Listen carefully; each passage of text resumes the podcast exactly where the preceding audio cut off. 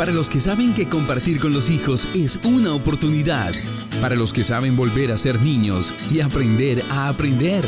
Para los que usan la imaginación y la alegría como método de enseñanza. Para todos ellos y para usted que escucha en este programa Colegio y Casa Un Solo Equipo de la Alianza La Educación que nos une.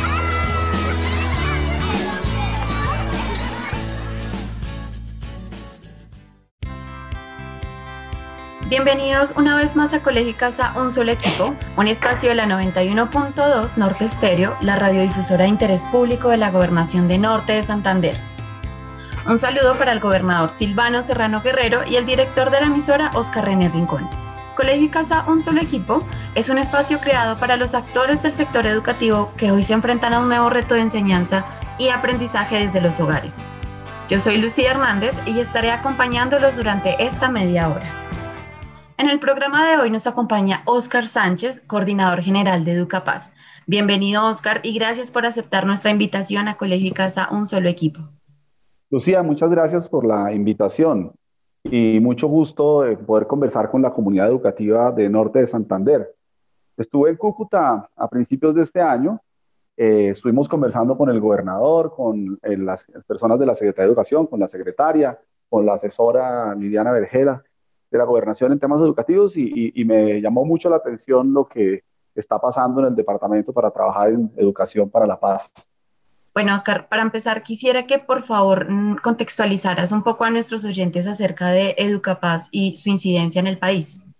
Pues el Programa Nacional de Educación para la Paz, Educapaz, nació en 2016 para contribuir desde el mundo de la educación formal a la construcción de paz en Colombia se firmó en ese momento, como todos sabemos, el acuerdo de paz entre la guerrilla las FARC y el gobierno nacional, y entre las disposiciones del acuerdo hay 18 disposiciones relacionadas con educación.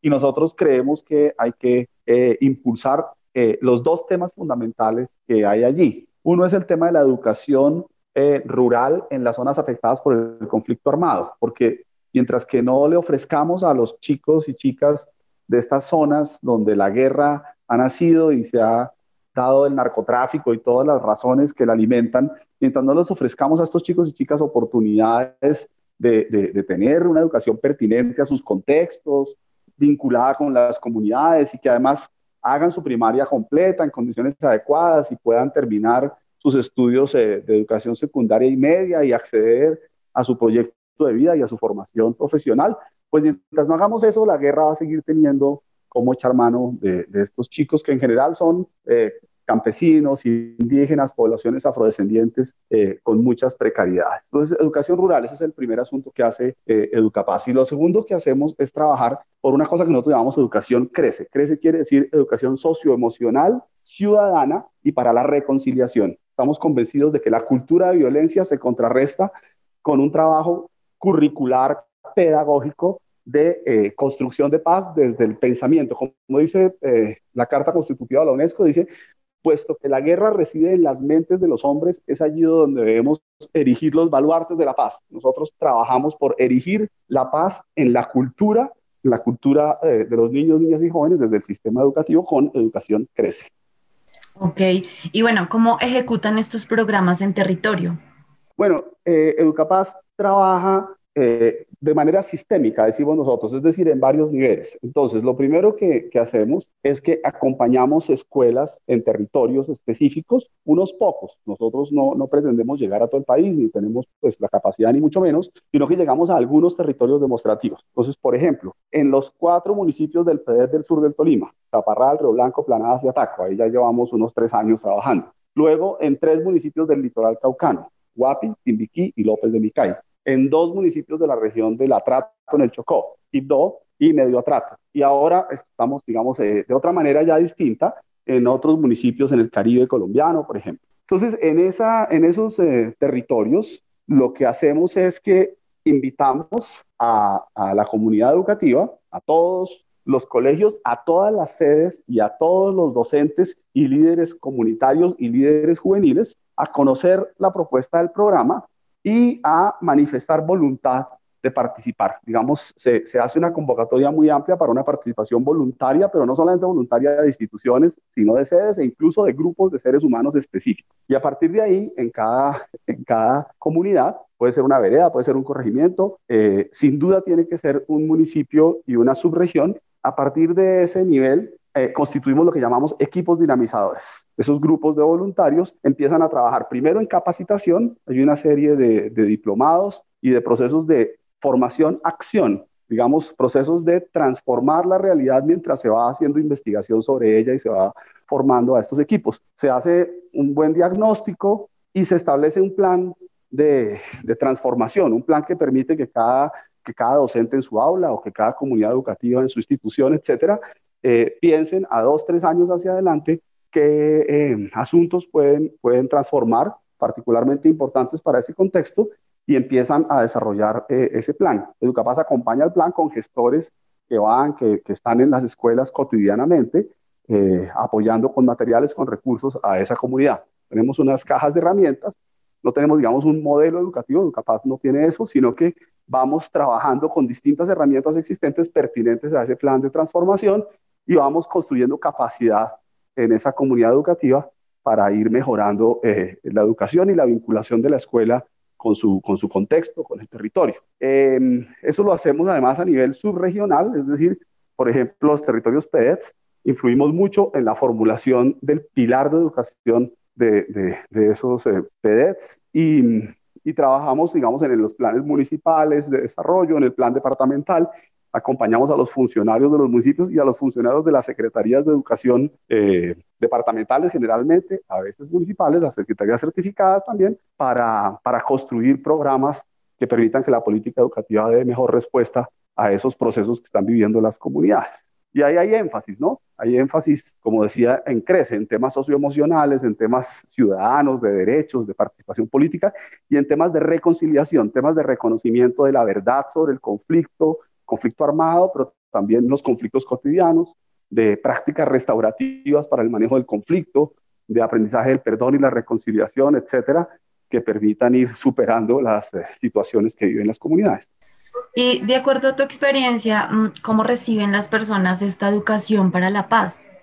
Bueno, eh, Colombia en general es una sociedad particularmente paradójica y resiliente. Es decir, mientras que tenemos en toda Colombia las mejores prácticas de educación ciudadana, de educación socioemocional, de formación política, etcétera. Hay redes, eh, Educapaz trabaja también, digamos, en, las redes de experiencias a nivel nacional. Hay redes que demuestran que estamos hablando de miles, no de centenares, sino de miles de docentes y jóvenes que son ejemplares para este país y para el, y para el mundo. Y eso es muy bien reconocido, está bien sistematizado. E, e, esos esas personas y sus experiencias son realmente notables, pero al mismo tiempo nos seguimos matando brutalmente.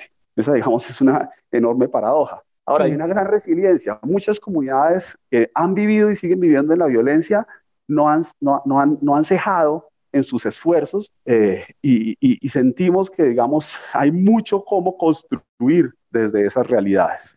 Em, por lo tanto, cuando uno llega a una comunidad, uno siempre encuentra quien quiera conformar un equipo dinamizador y quien quiera trabajar genuina y comprometidamente en la educación para la paz. Sin embargo, las condiciones son muy adversas. Las condiciones materiales para acceder a la educación, las posibilidades eh, de adelantar estos procesos, eh, poniendo de acuerdo a, todos los actores, digamos, de los territorios. Hay mucha controversia e incluso a veces hay riesgos, riesgos de seguridad personal, riesgos eh, de generar situaciones eh, que pueden atentar contra, contra la vida de la gente, ¿no? Entonces, eh, hay mucha gente que trabaja por esto con mucho entusiasmo y por eso sentimos que este país tiene que, tiene que sacar adelante una paz genuina, estable, pero la situación es muy difícil.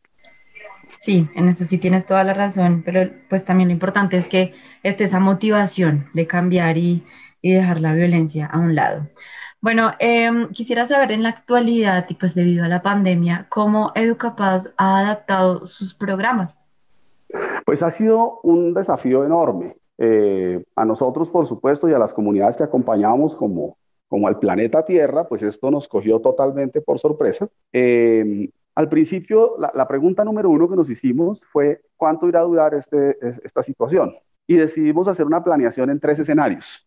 Digamos un escenario, estamos hablando de marzo, un escenario de que la cosa durara más o menos un mes, los colegios cerrados y, la situación de la pandemia eh, como se estaba empezando a vivir. Un escenario hasta mediados de año, pensando en que tal vez en junio, eh, julio se pudiera retornar a la escuela y un escenario pesimista, pensamos en ese momento, hasta el final del año.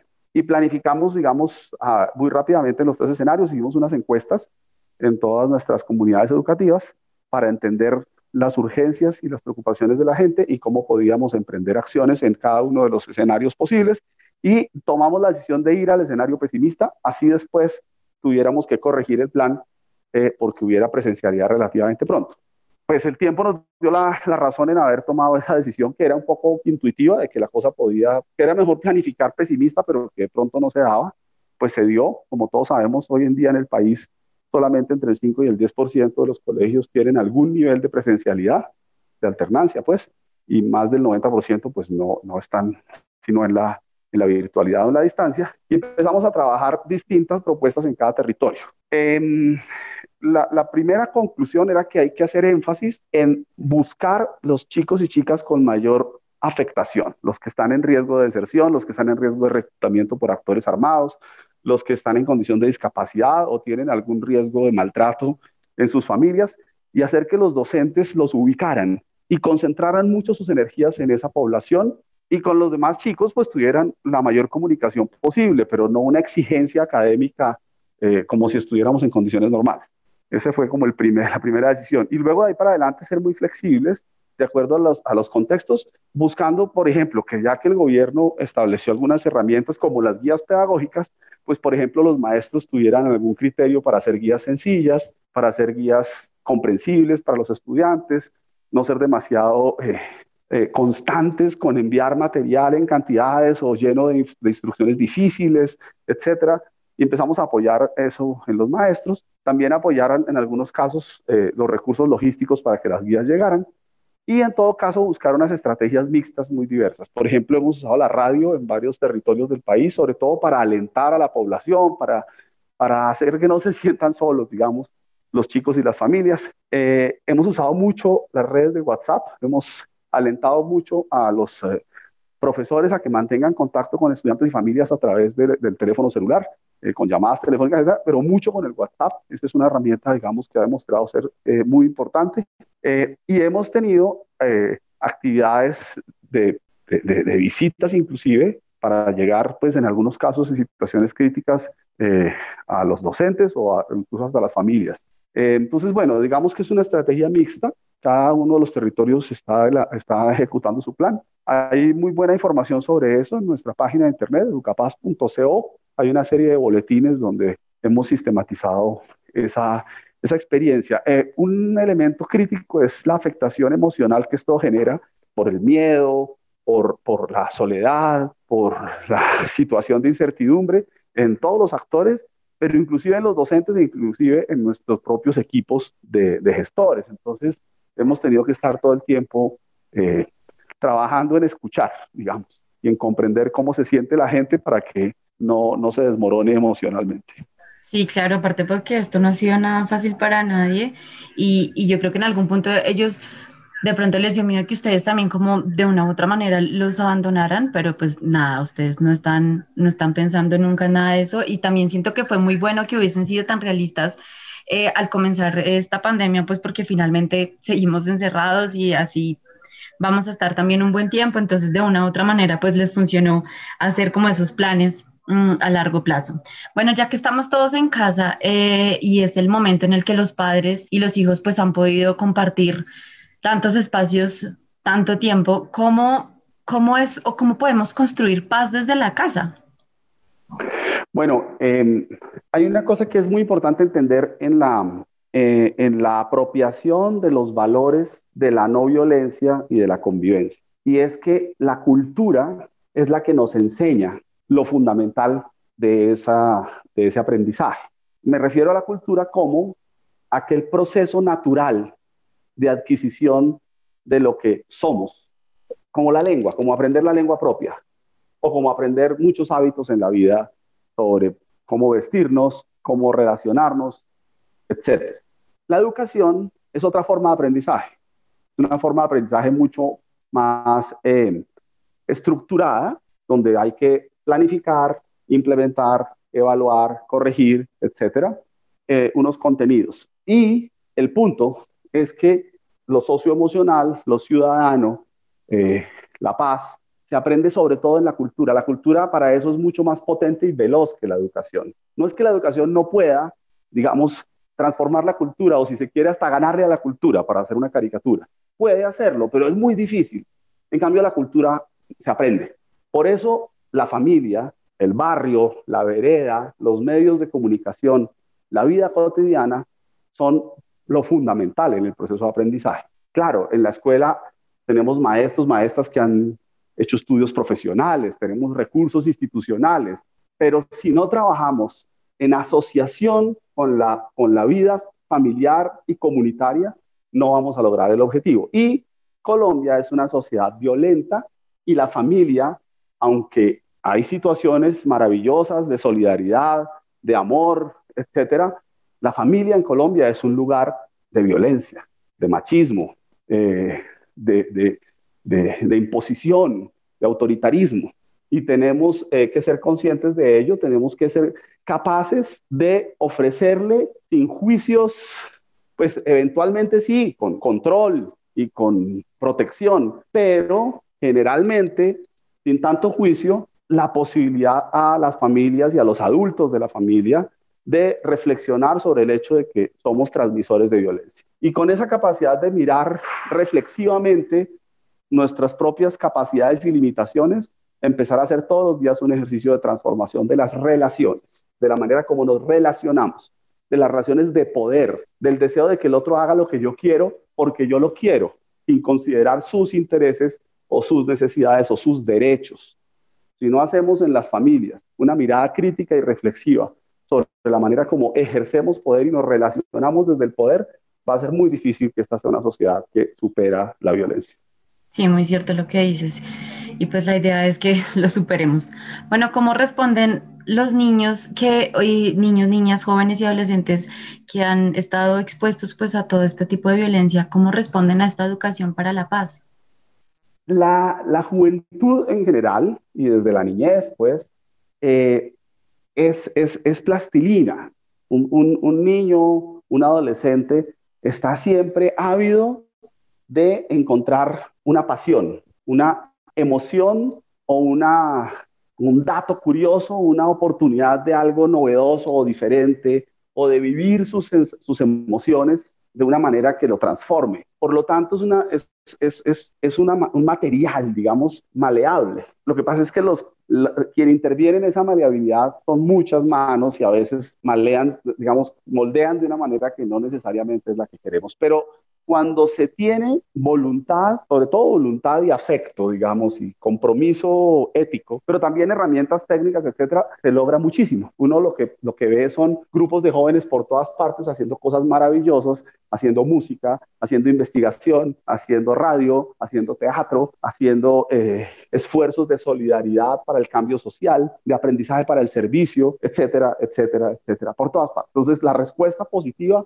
es enorme, es gigante. Por supuesto, hay que entender cuándo no y cuándo sí y cómo se consigue. Ahora, y en relación con la pregunta anterior, hay que tener en cuenta que, sobre todo con los niños pequeños, bueno, y en realidad en toda la etapa formativa del ser humano, el trauma por violencia, por maltrato y por abuso tiene impactos posteriores en la vida adulta. Un, dato para, para, explicar eso con un ejemplo. Eh, el Instituto Colombiano de Bienestar Familiar durante más o menos unos 20 años, un periodo de 20 años, recibió a niños desvinculados del conflicto armado y les hizo acompañamiento psicosocial y unos diagnósticos muy, muy interesantes. Produjo información muy fuerte sobre lo que pasa con los niños que salen de la guerra y con los jóvenes que salen de la guerra, paramilitares, guerrilleros, lo que fuera, con quien hayan estado vinculados eh, y utilizados por los grupos armados ilegales. Una cosa que encontró es muy impresionante, es una estadística esas que casi nunca se da porque es 100%. El 100% de todos esos niños y niñas habían sido abusados en la infancia. Ay, Dios.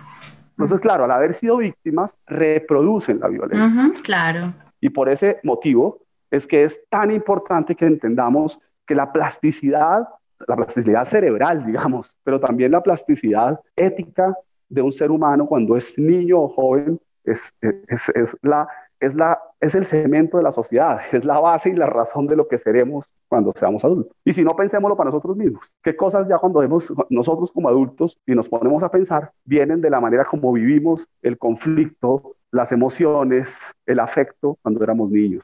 Qué, qué, fuerte eso que comentas, la verdad, y muy triste porque pues claro, finalmente siguen replicando lo que les ha sucedido en toda su vida, pero bueno, pues finalmente esta es la idea de, cambiar estas realidades de los chicos y pues también asegurar unas infancias y adolescencias buenas que no generen este tipo de adultos. Eh, bueno, ya como hablando como un poquito de, lo nuevo, de, de, que lo que, que están manejando Educapaz, bueno, ¿qué es Pasa tu idea y cómo podemos participar en ella?